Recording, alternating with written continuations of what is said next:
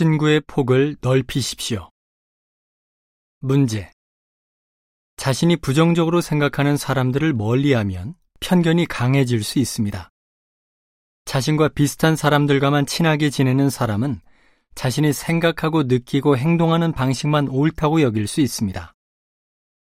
성경의 조언. 마음을 활짝 여십시오. 고린도우서 6장 13절. 무슨 의미인가? 마음이란 감정과 애정을 가리킬 수 있습니다. 자신과 비슷한 사람들에게만 애정을 갖는다면 우리의 마음은 다치거나 좁아질 수 있습니다. 그렇게 되지 않으려면 우리와 다른 사람들과도 기꺼이 친구가 되어야 합니다. 친구의 폭을 넓히는 것이 어떻게 도움이 되는가? 다른 사람을 개인적으로 잘 알면 그가 우리와 다른 이유를 이해할 수 있습니다.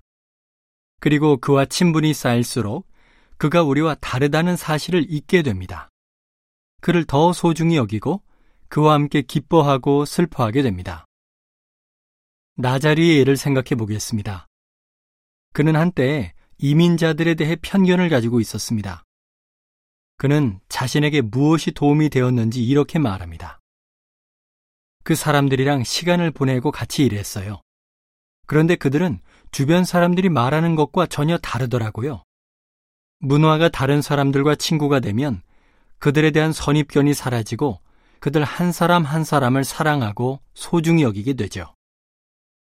주의할 점. 일부 사람은 자신과 다른 사람들에게 피해를 주는 생활 습관을 가지고 있습니다. 따라서 우리는 친구의 폭을 넓히려 할 때 신중해야 합니다. 비양심적이거나 무례하게 행동하는 부도덕한 사람을 친구로 사귀지 않는 것은 편견을 나타내는 것이 아닙니다. 물론 우리의 도덕관을 무시하는 사람에게 피해를 주거나 그가 누릴 수 있는 권리를 빼앗으려고 해서는 안 되지만 그를 친구로 사귀지 않는 것은 지혜로운 일입니다.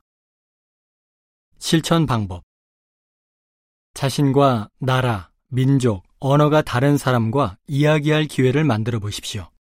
이렇게 해볼 수 있습니다. 그에게 자신에 대해 간단히 소개해 달라고 한다. 함께 식사하자고 초대한다. 그의 이야기를 들어보고 그가 무엇을 중요하게 여기는지 알아본다.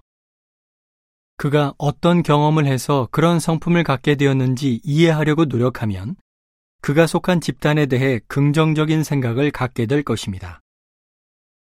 실제 사례 칸다사미와 수카마, 캐나다 저와 아내는 인종 분리 정책이 시행되던 남아프리카 공화국에서 성장했습니다. 인종에 따라 거주 지역을 구분하여 사람들을 분리시켜 놓았기 때문에 여러 인종들 사이에 편견이 자라게 되었습니다. 우리는 특히 백인을 싫어했는데 일부 백인들이 우리를 멸시했거든요. 그땐 우리가 편견을 가지고 있다고 생각하지 않았습니다. 편견의 피해자라고만 생각했죠. 생각을 바꾸기 위해 우리는 마음을 열고 먼저 다가가 다양한 배경의 사람들을 친구로 사귀었습니다. 백인들과 어울리면서 그들이 우리와 다른 점이 거의 없다는 걸 알게 되었어요. 우린 모두 비슷한 상황과 어려움을 겪고 있죠. 한 번은 한 백인 부부가 우리 집에 장기간 손님으로 머물렀던 적이 있었습니다. 그래서 그 부부를 잘 알게 됐죠.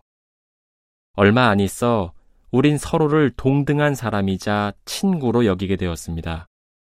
그 이후로는 백인들을 더 긍정적으로 보기 시작했죠. 진정한 형제. 조니와 기디언은 인종과 정치 이념이 서로 달랐지만 가까운 벗이 되었습니다. 조니와 기디언. 한때 적이었던 두 사람이 형제가 되다 동영상을 시청해 보십시오. jw.org에서 이 동영상을 검색해 보십시오. 기사를 마칩니다.